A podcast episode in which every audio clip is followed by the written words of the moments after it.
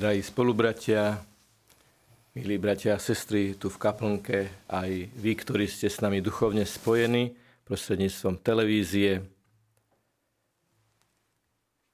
Je niekoľko slov o Svetej Omši, ktoré nikto nepočuje, ktoré hovorí len kňaz. Keď po prečítaní Evanielia poboskám miesto textu posvetného, živého a účinného, tak sa modlím slova v tom zmysle, nech slova tohto evanelia zmijú moje a naše previnenia.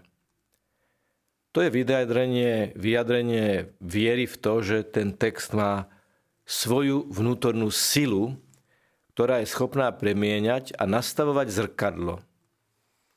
A tak vždy, keď prečítame toto dnešné evanílium, také krátke a predsa také hutné, tak je to vždy. Tak tá posledná veta môže byť aj nastavením zrkadla. Všetok ľud na ňom vysel a počúval ho. To, že Ježiša počúvali, je slovné spojenie, ktoré nachádzame na viacerých miestach Evanielia, ale celkom originálne je, že ľud na ňom vysel. Teda ľud ho pokladal za vzťažný východiskový záchytný bod, ktorého sa možno chytiť, ktorého sa možno držať. A aj vtedy, keď strácame pôdu pod nohami, tak on nás drží. Aj tak môžeme pochopiť tie slova, že ľud na ňom vysel. Ale v súvislosti s inými evaneliami ešte môžeme pochopiť toto zvláštne, neobvyklé slovné spojenie aj tak, že ľud na ňom vysel očami. Uprene sa na ňo pozeral, fascinovaný jeho živým slovom, ktoré hovoril. A to živé slovo môže byť aj veľmi očistné. A síce, vy ste urobili z môjho domu, z domu modlitby, lotrovský pelech. To je tiež nastavenie zrkadla. A tak sa pýtame v takej vnútornej radosti z úprimnosti Ježišových slov a z očistnej sily úprimnosti našej odpovede vysíme na Ježišovi pohľadom i srdcom? Počúvame jeho slovo? Chodíme do chrámu ako do domu modlitby a nie ako do Lotrovského pelecha? To znamená s iným ako posvetným úmyslom? A tu by sa samozrejme, samozrejme niekto mohol opýtať, e, čo to znamená robiť z chrámu Lotrovský pelech? No, v duchu vyhnania kupcov z chrámu.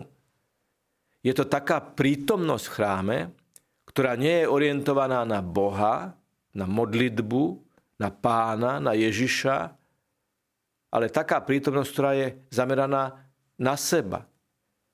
Exegeti, odborníci na sveté písmo, na svetú zem, na e, zvyklosti a, a spôsob fungovania spoločnosti v Ježišovej dobe hovoria, že kupcovia v chráme zarábali na tých, ktorí kupovali obetné zvieratá.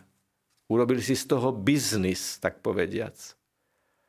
Lenže Nestačí povedať, že dnes už je nemysliteľné, aby som čokoľvek v kostole predával.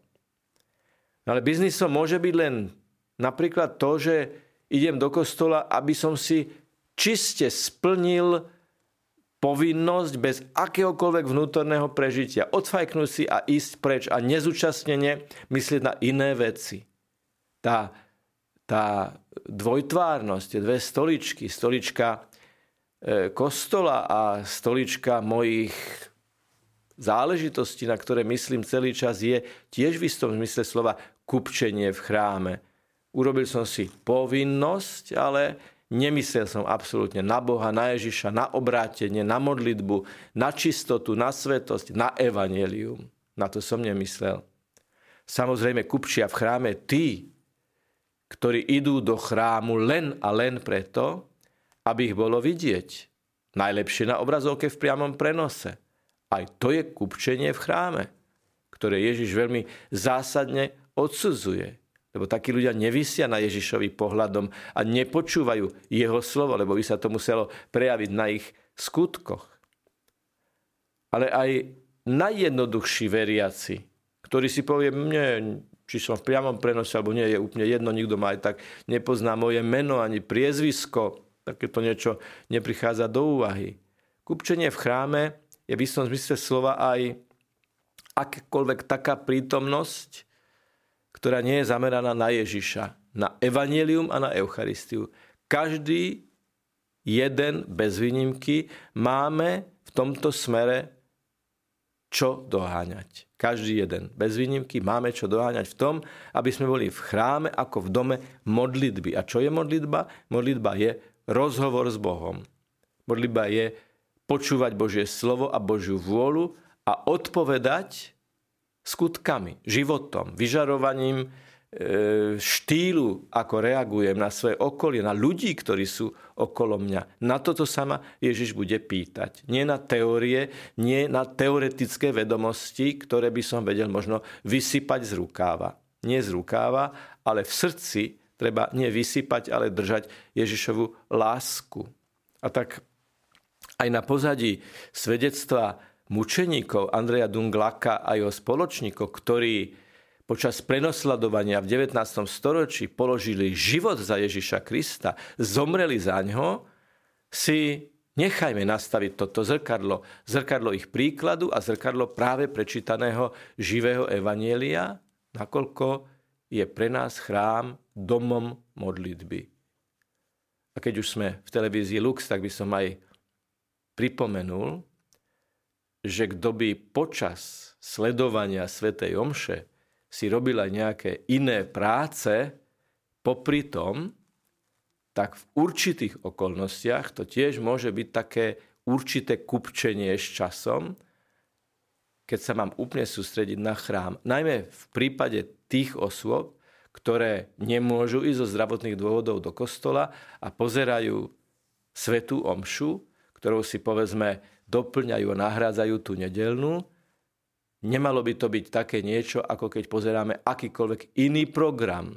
Pozeráme Svetú Omšu, počúvame slovo, vidíme kniaza, vidíme premenenie, počujeme všetky slova Svetej Omše a tom prípade by sme sa nemali venovať nejakým iným činnostiam.